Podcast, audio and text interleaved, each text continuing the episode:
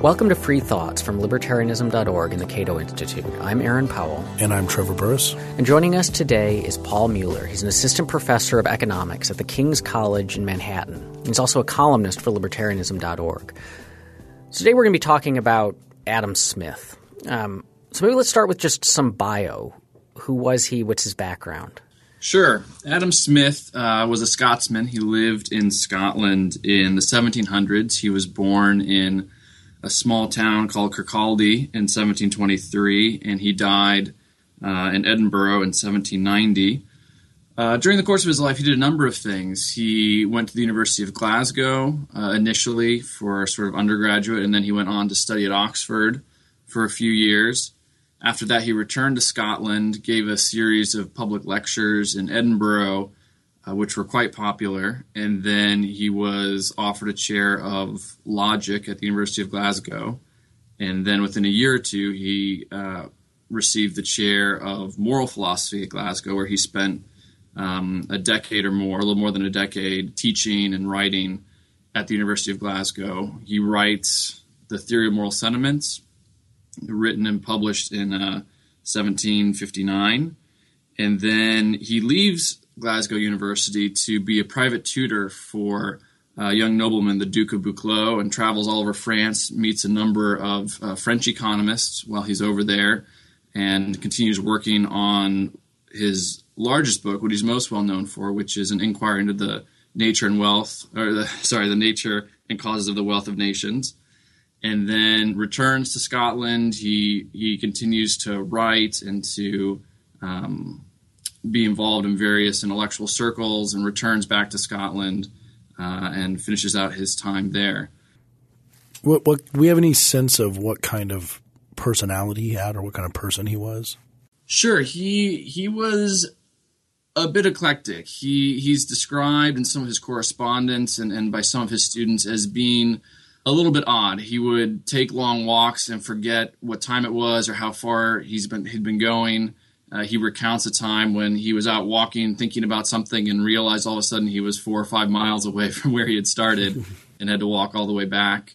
Uh, he was also uh, very passionate. There were a lot of, of accounts of, of having of him having discussions with students of, of really being interested in the ideas that that he was thinking about and trying to help them understand. So he a bit eclectic, but also uh, a really faithful friend to the people that that he knew best. Now, you mentioned that one of the things that got him some amount of popularity were a series of public lectures, which I encounter in, in different books when they're talking about Enlightenment era, and I'm trying to figure out if that means that it was the kind of situation where you would put up a flyer saying that someone was going to be lecturing about philosophy and a lot of people would come, or are we talking about like university engagement type of situations?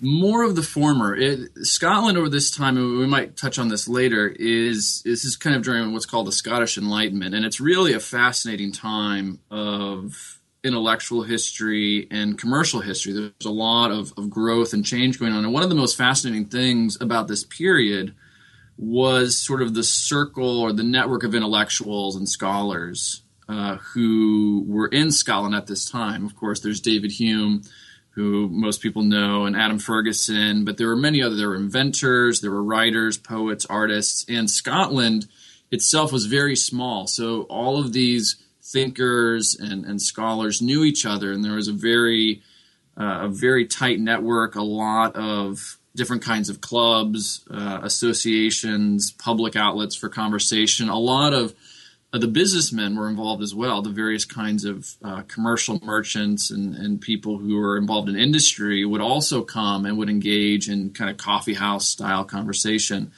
Uh, these, the public lectures in particular were sponsored by uh, a friend of Smith's, um, the Lord Kames is his name. He's a, a, little bit older, an eminent lawyer, and they're sponsored, um, which means he he sort of advertised them. He paid Smith to give them, and, and it was in Edinburgh, which was uh, sort of the intellectual center in Scotland. So this friendship of his with Hume, which was, I mean, is it fair to say that they were? I mean, they were really good friends. This wasn't Absolutely. just. So how did how did that influence work? Because Hume was a bit older than Smith, right? Yes.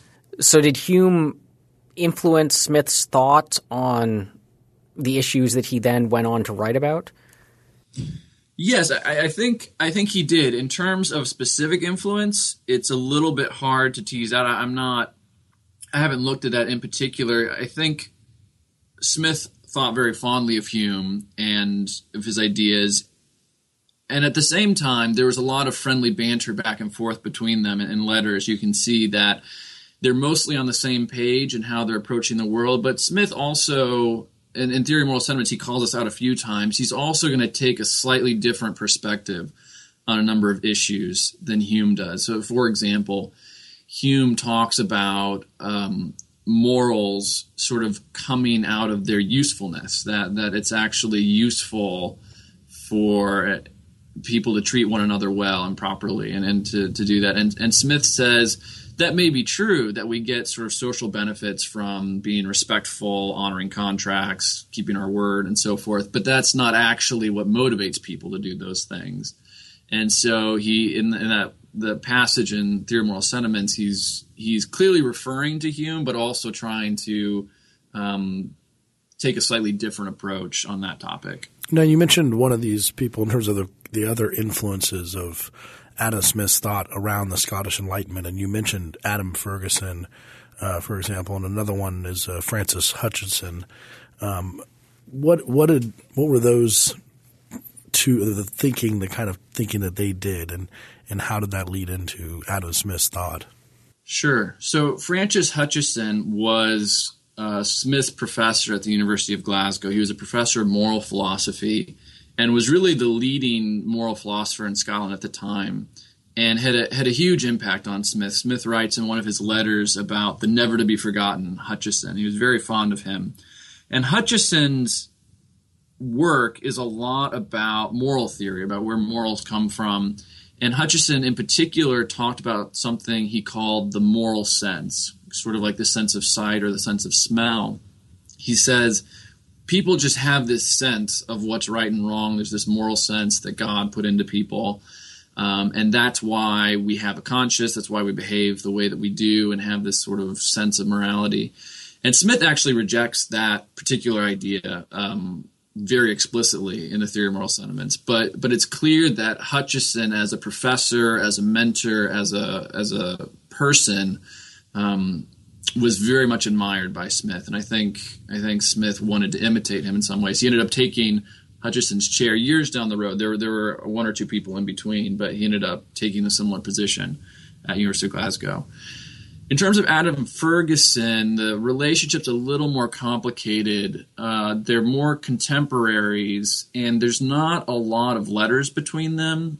Um, and so I don't know exactly the relationship back and forth. I think they knew they certainly knew each other and interacted some, but there's not a lot in terms of personal correspondence to go off of. This is maybe a broader question, uh, which we can get into in a variety of different ways. But in terms of the Scottish Enlightenment in general, and Hutcheson and Ferguson and Hume and others, is there anything that we can sort of say that unifies the kind of thinking that they were doing in the sense of uh, was it more bottom up thinking than top down thinking? Could we compare it to rationalists, for example, in France, or Descartes and say it's different in some basic way that the Scottish were on to something, thinking about things in a different way? Yes, very much so. I mean, and this is, I think, this is an area that warrants a lot more study and and, and uh, work to talk about. But the Scottish Enlightenment was happening basically simultaneously with the French Enlightenment and and there was a lot of interaction back and forth. David Hume went over to France for a number of years, really hit it off with the the philosophers over there. They thought really well of each other. And yet, the Scottish Enlightenment, in terms of its main ideas and contribution, was was really very different in many ways than the French Enlightenment. The French Enlightenment, one, one such difference is that the French Enlightenment they were very antagonistic towards the church. They saw the church as holding down science, as holding down advances in knowledge, as being uh, realms of superstition. And so the French philosophers like Voltaire and, and Diderot and so forth were, were pretty adamant that the church should really go in the modern world. And the Scots the Scots were a little bit less so. Like they weren't necessarily huge fans of the church per se, but they didn't. They thought that it was useful and that it was good, and that you could work within work with the existing uh, church institutions. And so they, they had less of a revolutionary bent, you might say. You know, the, the French Enlightenment was sort of we're gonna we have reason and rational. We're gonna start over. And there are a lot of ideas and ideals that led to the French Revolution. The Scots were much more well. Wait a second. Let's not overturn everything. Let's think about um, how to how to change things more slowly. Uh, but but to get back to your earlier question about what specifically characterizes uh, the Scottish Enlightenment, here are here are a few things. First, and, and anyone who knows Hume knows this quite well, there was this kind of skepticism of rationalism. There was this skepticism of just how much reason can tell us by itself.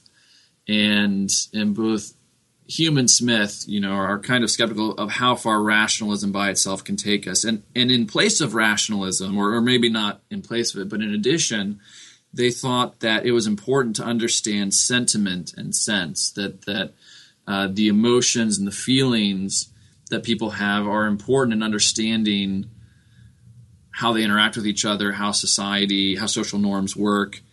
And the Scots in general also, even as they're less rationalistic, they're more empirical. They're more looking, going out and looking at what's going on. Smith, for example, in the Theory of Moral Sentiments, one of the things the book is praised for is that he gives lots and lots of examples of what he's talking about. He says, You can imagine this situation, or we've all experienced this, or you see this here. The, the wealth of nations, he also gives lots of statistical data, lots of observation. It's not pure theory, it's not pure um, logic going on. It's it's sort of a mix of logic and sentiment and observation. What do people do in society in terms of their commercial relations, their moral relations, their uh, intellectual pursuits? They were studying all these different facets of human culture, and that's part of what was so interesting about this period. You had philosophers, obviously, but also artists and inventors and engineers and all these different uh, people in different branches of knowledge interacting very closely and interested in this whole project of understanding uh, human beings better. Well, let's turn then to the theory of moral sentiments, which of Smith's two big books, it's the one that our audience is probably less familiar with. What is Smith doing in that book? Well, he's he's doing a number of things. I think he's doing two primary things. One is he's doing a little bit of psychology. He is going out and looking around and trying to understand where do people's morals come from? Why do people have moral beliefs or ethical beliefs in the first place? So, in that regard, he's just kind of studying, observing society, and saying, this is the way it seems that people behave at the same time, at a deeper level, and towards the end of the book, he he's very clearly throughout also comments on is it good or bad that people form moral sentiments this way. He's generally very optimistic that through a process of interaction and exchange that generally good moral norms develop over time and, and you have all of these private social norms that check people's behavior, promote social cooperation and so on but there were a few a few dangers. He thought people admired the rich and the famous too much. He thought they they might value riches too much in a way that they think it'll make them happy, but it ends up they find out that it's not. That sometimes our passions are so great that they overrule our reason and our the views of an impartial spectator, which we might get into a little bit later, and so people don't behave morally for those reasons. But on the whole, it's observation. This is how people behave and, and form moral judgments, and then also commentary on whether it's good, how it's good, how it's bad, how it can be better, and how, in particular, uh, individual people can pursue virtue and, and thereby pursue happiness uh, in a in a better way. So, what does this this process of forming moral judgments or making moral decisions look like compared to? So, when we talk about moral philosophy on free thoughts, there's we talk about how, at least in the current era, it tends to break down into two major schools. Your consequentialists who, you know, to make a moral decision is to weigh the various outcomes and pick the one that leads to the best circumstances at the end of the day. And then the the deontologists who say if I'm you know trying to do morality, it means having a set of rules and just applying, following those rules. Um, is does Smith fit into one of those, or how does what does the process of making a moral decision look like in this sentiments approach? Good question. I think he, he doesn't quite fit into either, in my opinion. And and the, so the way that he thinks about morals and moral development is is very social in many ways, which might kind of give you a, moral relativism perspective. And at the same time, he also has maybe more of those deontological perspectives. He, he thinks that there are principles or virtues that are important and, and persist over time, and yet the way you carry out those virtues can vary a lot. What it means to be respectful, what it means to be generous, what it means to be brave versus foolhardy actually can vary a lot by circumstance and by culture over time. So, so he's got it's kind of it's a little bit of a mix of those things. But here's the process, uh, a very abbreviated process of how it works. He says, first of all, his main thing, his main point is that human beings naturally have sympathy for one another. And by sympathy, he really means empathy. That is to say, we can relate to and imagine how other people feel and respond and put ourselves in their shoes, so to speak. We can imagine how they feel if they've been wronged. We can imagine their uh, thankfulness if someone has given them something out of generosity. We can imagine, we can put ourselves in their shoes. And similarly, they can put ourselves in our shoes. And, and what Smith says is that what, what really moderates and guides people beha- people's behaviors is that we are concerned about how impartial spectators would view us and judge our behavior. Someone who is not partial to us, looking on to whatever situation or circumstance we're in, would they look at that, look at our response and say, yes, you have an appropriate amount of thankfulness, or maybe you have too much thankfulness, maybe you're fawning, or you have an appropriate amount of anger, or maybe you're you're overreacting, you're way too angry.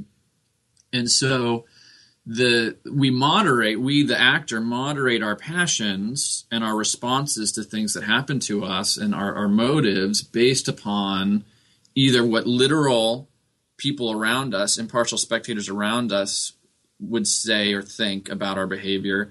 And then a step removed, which we can get into in a little more detail, is we can also create in our mind an imaginary impartial spectator. After we've experienced years and years of impartial people around us commenting on our behavior, our responses, our motives, we begin to form in our mind, even when there aren't people around, we have this sort of imaginary impartial spectator that we that still can check our actions where we think, okay, how would other people view this, even if there aren't other people there? So this sounds, as you're describing it, it strikes me, it sounds very Aristotelian in a lot of ways. Is is there any sense that Smith was influenced by that or was part of that tradition?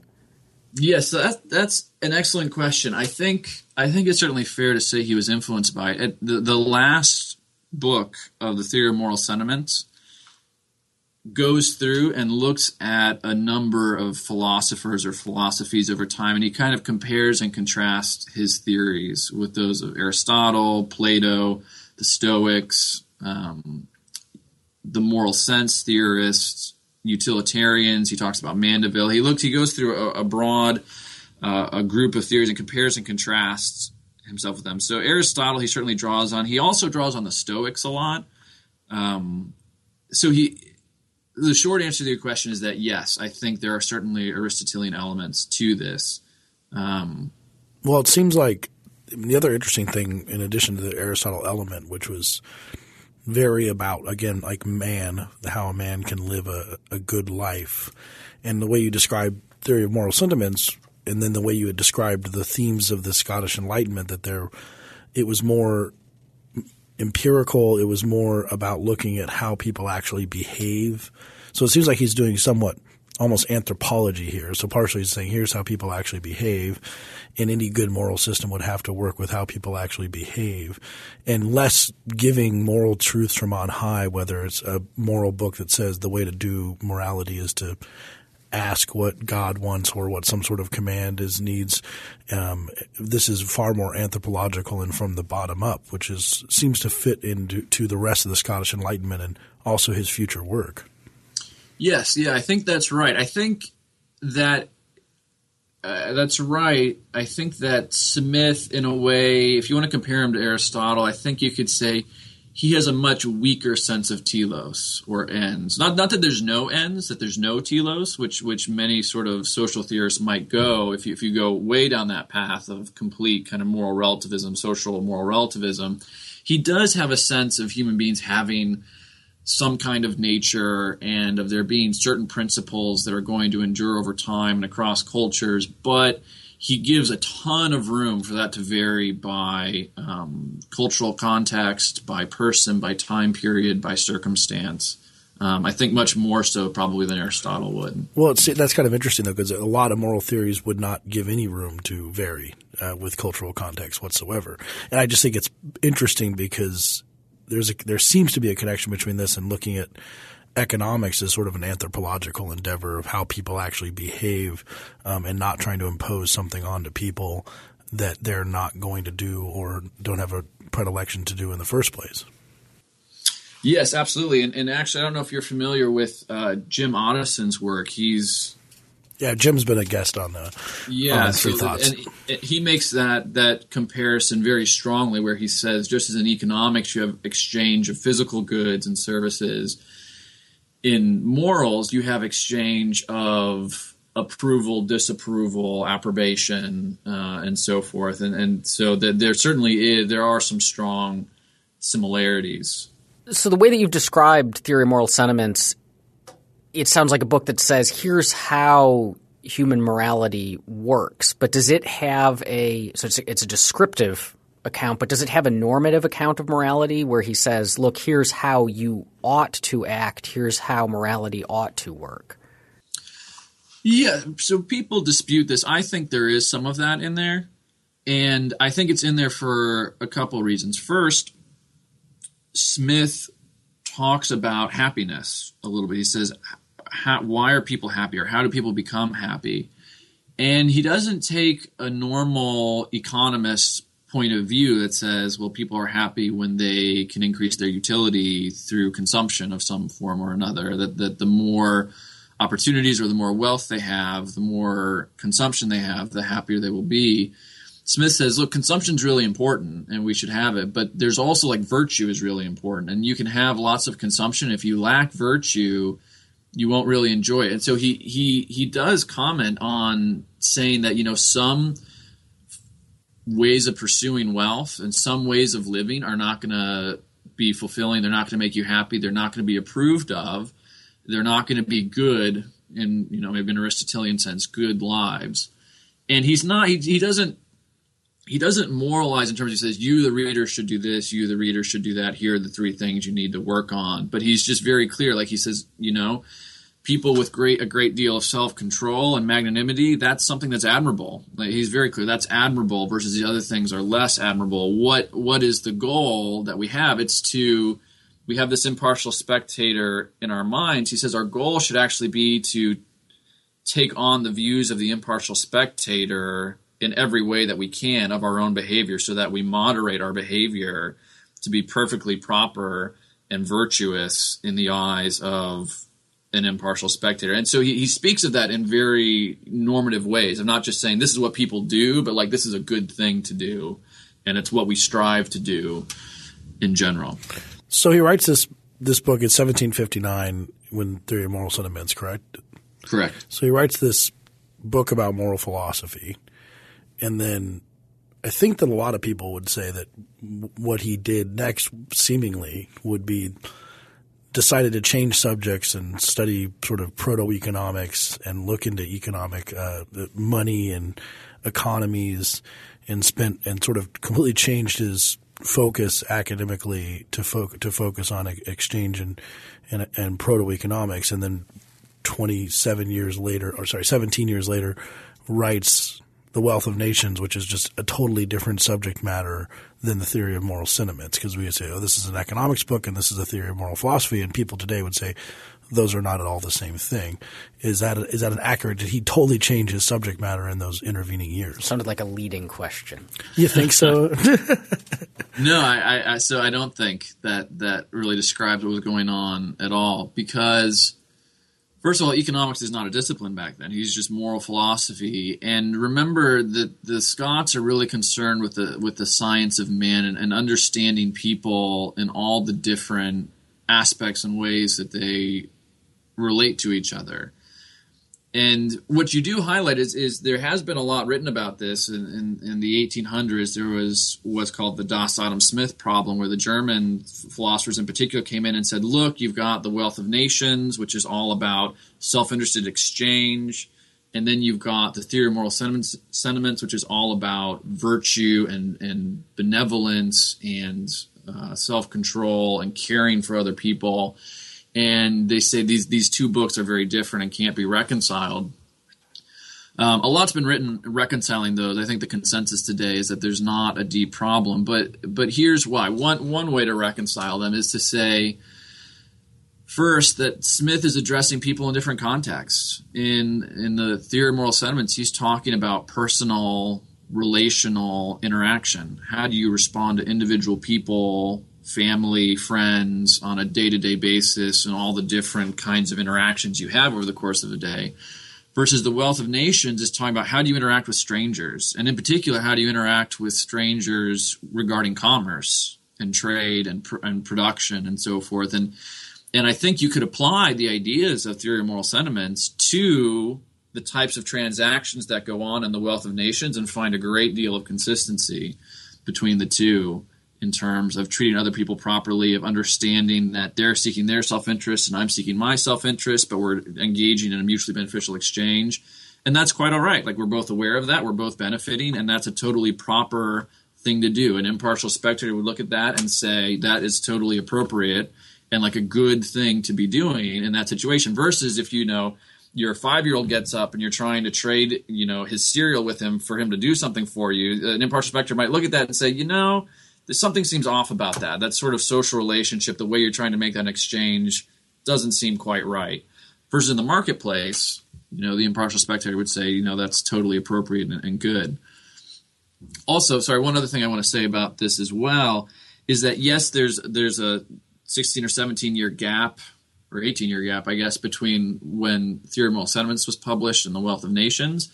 But we have some records from, from student notes that he was talking about many of the themes in the Wealth of Nations while he was teaching at Glasgow. So the idea is it wasn't okay. I've written. I'm just thinking about moral philosophy. I've written my book. Now I'm going to turn to this other thing. We have evidence that he was already thinking through and and talking about a lot of these ideas even before he went to France. Some people say he took a lot of his ideas from the French economists, but we have evidence that even before he left, he had been writing, talking about these issues, and then Wealth of Nations is a big book. He took his time to to get the details and, and to really put it all together.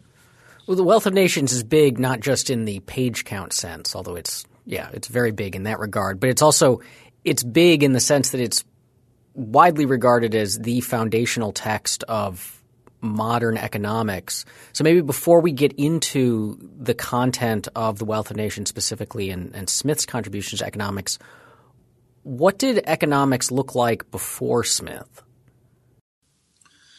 That's that's a good question. I think the answer is it was a kind of a hodgepodge. So people dispute dispute this in a number of ways, but you know, when I teach students about sort of the history of economic thought, there's not a real strong theme of this economic ideas being developed in a consistent manner. It's it's it's more episodic. That is to say, you have a philosopher here who talks about prices, and you have a philosopher here who talks about wealth and whether it's good or bad. You have this philosopher that talks about, you know, whether this exchange is justified or not. And so you what you find, I think, is that leading up to Smith, more and more people are talking about economic issues from Mandeville and Locke. You have the School of Salamanca, uh, which is you talking about in a really, relatively sophisticated way, talking about various kinds of supply and demand issues, subjective value issues. Um, but it's it's relatively disconnected. It's a philosopher. It's mostly philosophers or theologians or people who are doing other things who then will kind of comment on economic issues as opposed to people really tackling it as a subject area or as a comprehensive field, if you will, that that explains and applies to a ton of different phenomena in society. Now, was the the word economics even being used in that fashion at the time? I mean, I actually don't know the answer. I've only read uh, far, large sections from Wealth of Nations, but it's been a while. Is the word economics in the Wealth of Nations, or like prominently, or often at least? That is actually that's a really good question. I think that e- economics or economy by itself is not so much what what what most people talked about was political economy, and and political economy. Remember, is really is this Aristotelian idea where where Aristotle talks about the ordering a household and like, so when Aristotle talks about economic ideas, it's like within household production, how do households produce things?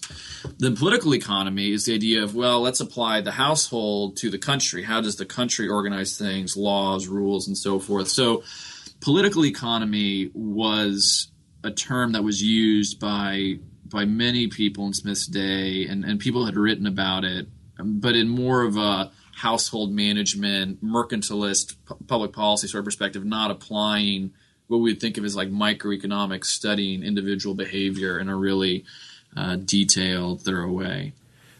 So, getting into the book itself, let's start with the title, which, as you mentioned earlier on, is not "The Wealth of Nations." It's it's a little bit longer title than that. That's right. Yeah, so it's actually an inquiry into the nature and causes of the wealth of nations. And what does that tell us? Yeah, which is interesting. I mean, it tells us. So inquiry is just you know just um, talking about what it's studying, but it's it's two parts. It's it's the nature and the causes of wealth in countries in particular, and he doesn't. He he, he certainly talks about the nature of wealth throughout the wealth of nations, but it's a little bit. It's def- definitely the minor um, the minor chord. What he's really talking about is how wealth is generated over time. But he does spend time saying, look, wealth is not simply how much gold and silver you have. It's not even about how much money you have. Wealth, what we really care about is what material stuff do people have that they can enjoy. And he talks about uh, the common laborer being able to have coats or having access to food or shoes or beer. He talks about beer. He's like, it's sort of the the things that we can consume and enjoy and have like the more of these sorts of of material things that we can have the more wealth we have as as individuals or as a nation.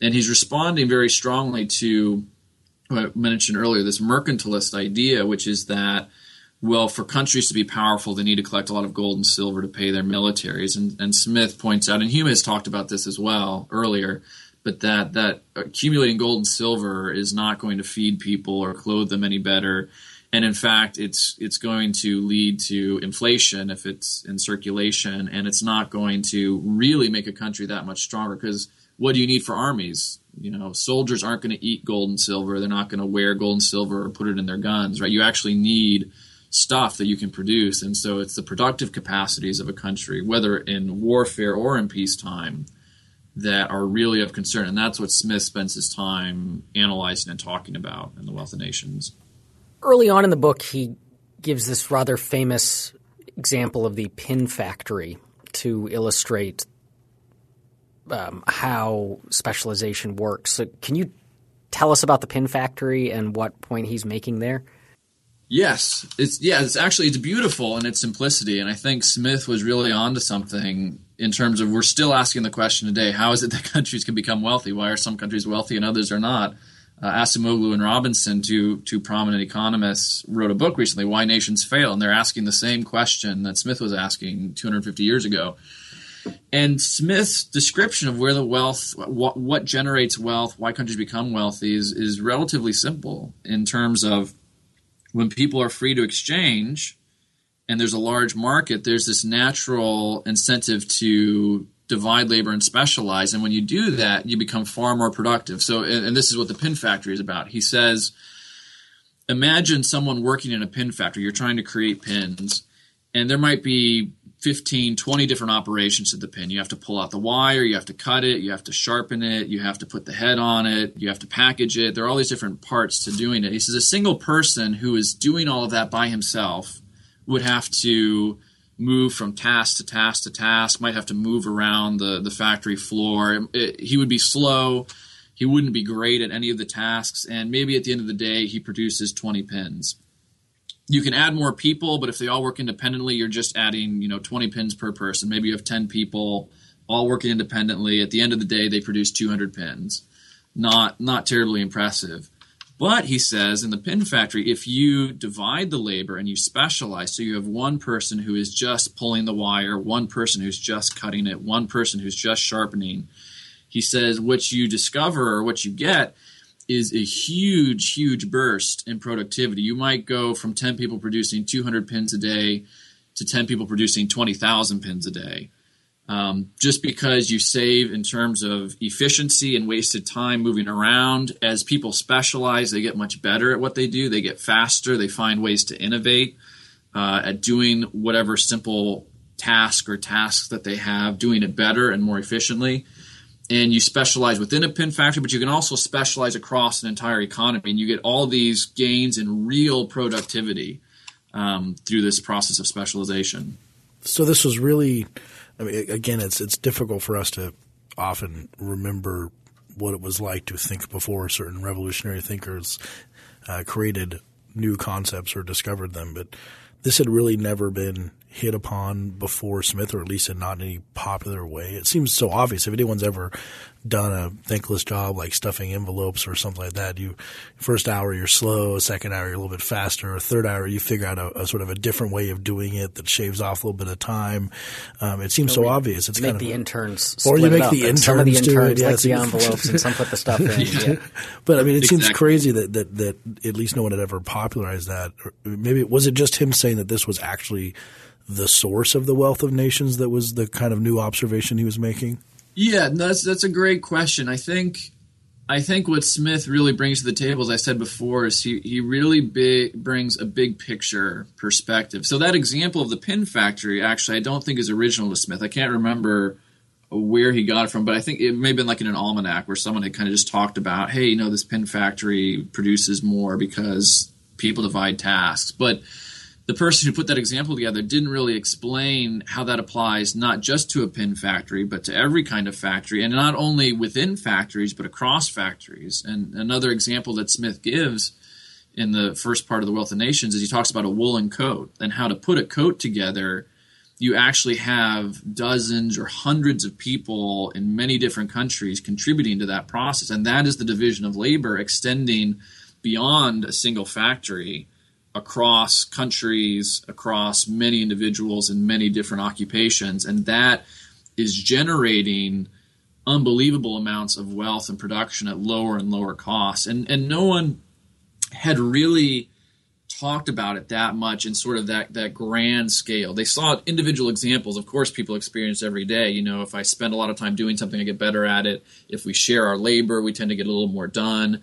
But Smith, I think, really brought that big picture vision. Said, you know what, this is happening not just here and there, but it's happening throughout the entire country, throughout the entire economy, and even across economies. And and we can see, particularly with on the cusp of the Industrial Revolution, you saw technology coming into play in a new way, and there, all of this is really coming together. And he he kind of gives us the really big picture of like this isn't just a, a one off thing here or there, but this is actually happening throughout society and is really making a difference in how much stuff we can produce and have.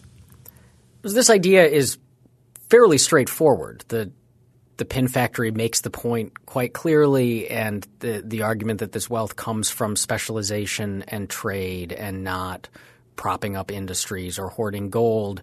Um, so I guess the question is if if that's what he's getting at, and it's relatively straightforward, then what is he talking about for the thousand plus pages of the book?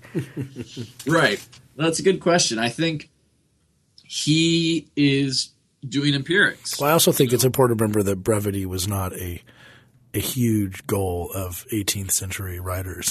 this is true. They, they were not rewarded for that. But but what he does is one, he looks at a lot of different cases and issues, but he really just does a lot of empirical stuff. He he looks at different industries. He looks he looks a lot at laws. He he looks at how laws affect this exchange. So you've got division of labor because people exchange, you get specialization, but very importantly, the division of labor is limited by the extent or the size of the market. You know, you might be able to produce 20,000 pins a day, but if people are only willing to buy 1,000, then that's not terribly useful. Yes, you have a lot of pins, but you know, people aren't paying you for them. You just have all these pins sitting around. And so if the demand is only for a thousand pins a day, then it doesn't pay. It doesn't make sense to specialize that much. You're going to reduce your specialization. You're going to have fewer people working on it. And so you actually need large markets in order for specialization to make sense. And that's one reason why he was very a, a, big advocate of free trade is you're extending markets, you know, outside of a country. And certainly he advocated free trade within a country. Um, so he talks about that, but he talks about a number of things. He talks a lot about supply and demand, about the skills that are brought to the table, how people develop skills. He talks about a lot of public policy, education, taxation, public works in the last book. He attacks the mercantilists for a whole book about why a lot of their theories are really destructive and don't make sense. Can I can I just interrupt you for a second there? Sure. Just uh, I, can you give a a summary of what the mercantilist vision was because I think it used a lot, but like what exactly was that? You kind of mentioned a little bit about sort of countries and armies, but was it pretty much that? I mean, that was sort of a, that was the predominant view when he wrote this. Correct? Would you, was that correct? Would you say? It it was a very popular view. Certainly, I don't know how predominant exactly, but it was very popular, particularly among people who were trying to get uh, the attention of politicians, because the mercantilists wanted certain policies to be put in place, and so they were they were constantly lobbying uh, Parliament to put these laws into place. And the mercantilists varied in terms of how scholarly they, scholarly they were. A lot of merchants signed on to mercantilist policies because it helped them. So the mercantilist idea, it's basically early forms of protectionism where they argue a number of different things, but the main idea is that when we import goods from other countries, we are exporting gold and silver. We are not producing those goods ourselves that come in, so we don't have as many jobs. And that is going to hurt our country relative to others. So if, if England is importing wine from France and cloth from France and other sorts of things, that is making France stronger and it's making England weaker. Versus when we export goods from England to France, we're making England stronger and France weaker. So they, they see the the money flows represent some kind of strength or influence and when you import stuff you're not producing it yourself and that's going to reduce employment. It's you i mean i'm sure you can already hear a lot of echoes of this in modern political yeah, rhetoric. uh, there's a certain guy with tiny fingers that you that you're kind of that's right. kind of sounding like that now. It's a, the 300 year old myth that he's still perpetuating. That's right. I have I make a lot of hay with my students about how this is really amazing. There's always a role for economics and economic thinking because people never really get past it. But the mercantilists were arguing this. And so what they proposed is they said, look, if imports are bad and exports are good, we should do two things. One, we should make it difficult to import. We should tax all the imports so that we import less and we, we take some of the money that would go to France and we put it in our treasuries. And we're also going to try to encourage exports where we might even provide subsidies or bounties is the word I think that, that Smith uses to some of our exporters to encourage our companies to produce more and then export it to France or Germany or other countries. And, and, Smith, of course, highlights that this doesn't make any sense for, for all kinds of reasons. It's justice reasons, efficiency reasons, um, that it's not really making countries stronger to have more gold and silver. He really he really takes them to task on this this issue. So people think of Adam Smith today, though, the thing we haven't mentioned this yet, and so it's a conspicuous absence, is this idea of the invisible hand. In fact, probably most people think the invisible hand is what the wealth of nations is about. So is I guess is that accurate and what is the invisible hand? Sure. The invisible hand is an analogy in a sense. It's it's describing how we can think about market process. When we think about millions of people going about their days, making decisions about what to buy, what to sell, what to produce. The question we have is is how do they decide that and and what effects do those decisions have on the well-being of other people? We might think in sort of a utilitarian sense, well what we want people to do, we want people to produce stuff that benefits others and we want them to uh, work in areas that are in high demand. We want them to serve other people. I want to make sure they get served as well. We can think about, we can describe a really prosperous society that, that there's a lot of human flourishing. But how do we get people to do that? How do we know what each individual person should do and how much of it they should do and when and who gets what? It has actually becomes a very, very difficult question. And what Smith says is, you know what, with markets and prices, people are led by an invisible hand, it would be as if we were telling them what to do or, or God were telling them what to do, but he's not literally telling them what to do. The hand is invisible, but it's as if they are being led by an invisible hand to do things that benefit themselves and other people naturally, automatically, without any sort of human direction, um, particularly from, from governments, but, but even at more local levels, without a lot of human direction, people – by pursuing their own interests and following price signals and engaging and making themselves and their families better off are actually going to do things that are are beneficial for and, others. And now people uh, use the invisible hand as a as an almost stand-in for markets, but often people who use that are somewhat derisive about markets or about Adam Smith. I had a woman ask me right. ask me a question about uh, on a panel one time, and she was like, "Now this guy over here doing his Adam Smith me me me greed first economy stuff. Like I don't even want to." He, she said something mean to me, um, and I said to her, "I was like, I think you really should read Adam Smith before you bring his name up again." But a lot of people think that that's what Adam Smith is. It's a it's a greed is good, uh, you know, Ayn Rand kind of thing, um, and that markets always work. Is that a is that an accurate characterization of Adam Smith? No, no, it's not. I think I think self interest is really important, no doubt. Um, but the self interest he talks about is sometimes people call it enlightened self interest. Um, I'm kind of ambivalent on that term myself, but but I think he he, he refers to self interest as a natural and a good thing in market context, but maybe not in other contexts. And and and the self interest is always constrained by morality and virtues. Okay, if if if your self interest, if your material, if you're trying to pursue your material self interest by um, cheating your customer or creating shoddy project products or cutting corners. Smith would say, you know, that would be a more an impartial spectator who saw you doing that and knew what you were doing would disapprove of that. They would say what you were doing was wrong, and that and it would be wrong to do that. And so that self interest that has run amok and the great thing about markets, though, is that usually that gets corrected. You know, if you sell bad work, people discover it over time, and you lose customers. And and Smith was very aware that that markets actually discipline self interest that is at the expense of other people for the most part.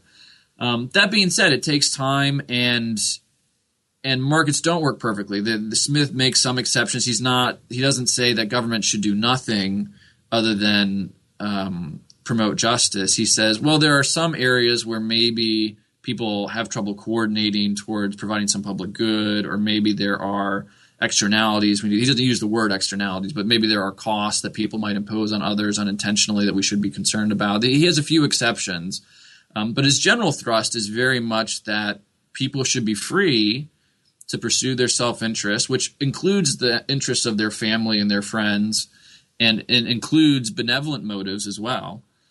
And that by operating within markets and a rule of law framework, their self interest is going to be a really good guide towards making the world a better place.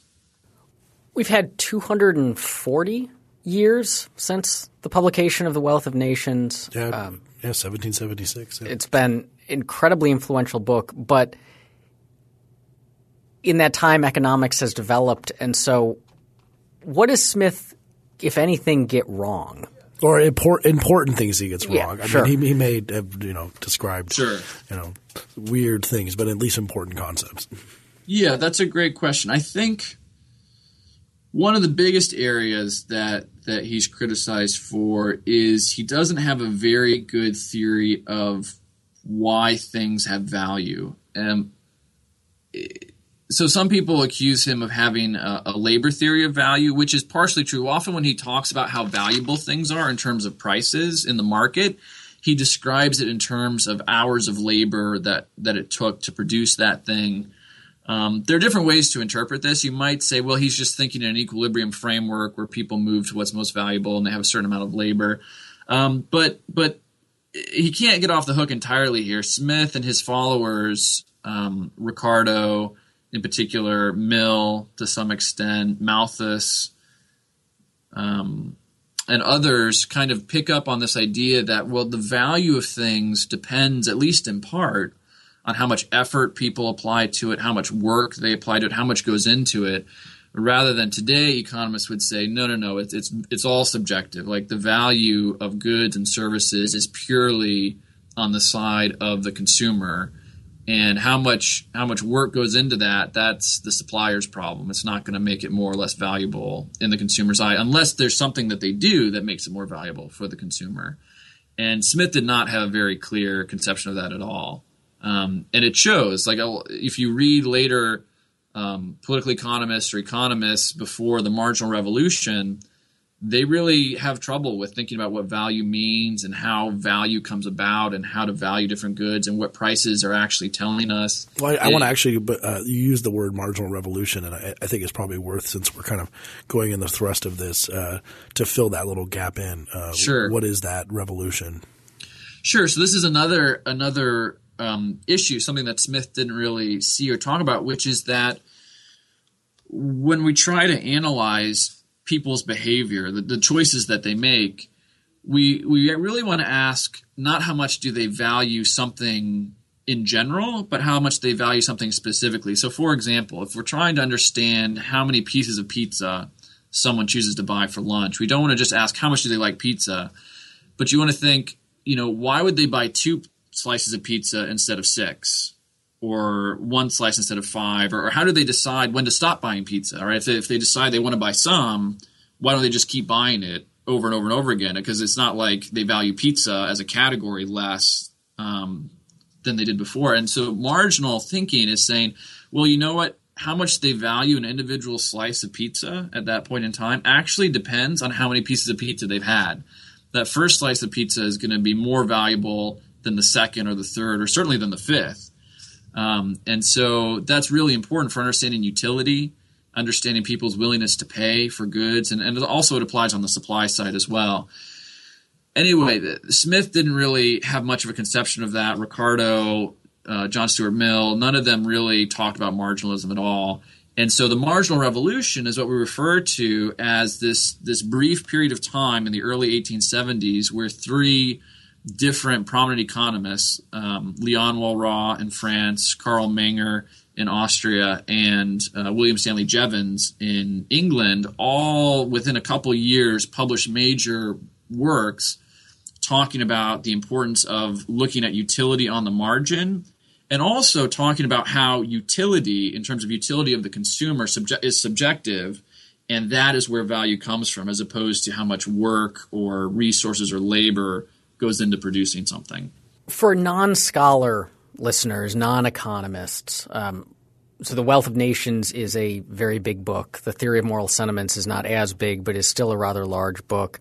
Um, and they're not written in they're written well, but not in the snappiest modern prose. Yeah, but so so if you The Wealth of Nations is the big economic treatise, but if you've gone out and picked up economic treatises today, they're often rather opaque and not written for the non-specialist. So is there value, say, for our listeners in reading The Wealth of Nations today? Yes, I think so. Even for non-economists, I think so. But I wouldn't. I wouldn't suggest that they read the whole thing. what I would suggest is read the first three or four or five chapters of the first book of the Wealth of Nations. That's where he really unpacks the division of labor, the extent of the market. He talks about money and where money comes from, and sort of an emergent institution uh, sort of framework. And then I would also, for those who are interested, you could look at book five, where he talks about a lot of policy issues. Some of it's dense and it, it is long, but if you really are interested in like tax policy or, or education, or those sorts of things, you can kind of see what Smith says there. Um, again, for the non-specialist, but really those first couple chapters, you can find them online on Econ Library.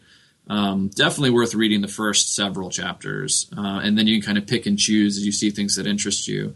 Um, and for Theory of Moral Sentiments, it's a hard book. It's worth going through for those who are daunted by you know a 400 page book. Uh, Russ Roberts' book, How Adam Smith Can Change Your Life, is a really good introduction. Which we did an episode with Russ, uh, which we'll put in the show notes, so you can, link right. to that. Yeah, yeah. So that for those who have less time or want to just get a taste of it, that's a great introduction, and you get a lot of quotes from Smith, so you can kind of see how Smith writes and get some of the the beauty of his his language. Um, but for those who are really interested in, in, in, moral theory, the theory of moral sentiments is really a, a, wonderful book, very interesting, provocative, and I think really helpful actually for particularly libertarians to think through when we believe in limited government and a lot of freedom and choice for individuals. What can we say about moral issues? Like, how do we make what kinds of moral judgments can we make about other people's freely chosen uh, lifestyles or consumption choices. Like, can we say anything? Can we say nothing? And I think Smith gives us some nice tools and a framework for thinking about that in a socially and culturally sensitive way while still holding on to you know that little bit of telos or the, that idea that there are certain virtues and principles that are important and enduring. Thank you for listening. Free thoughts is produced by evan banks and mark mcdaniel. To learn more, find us on the web at www.libertarianism.org.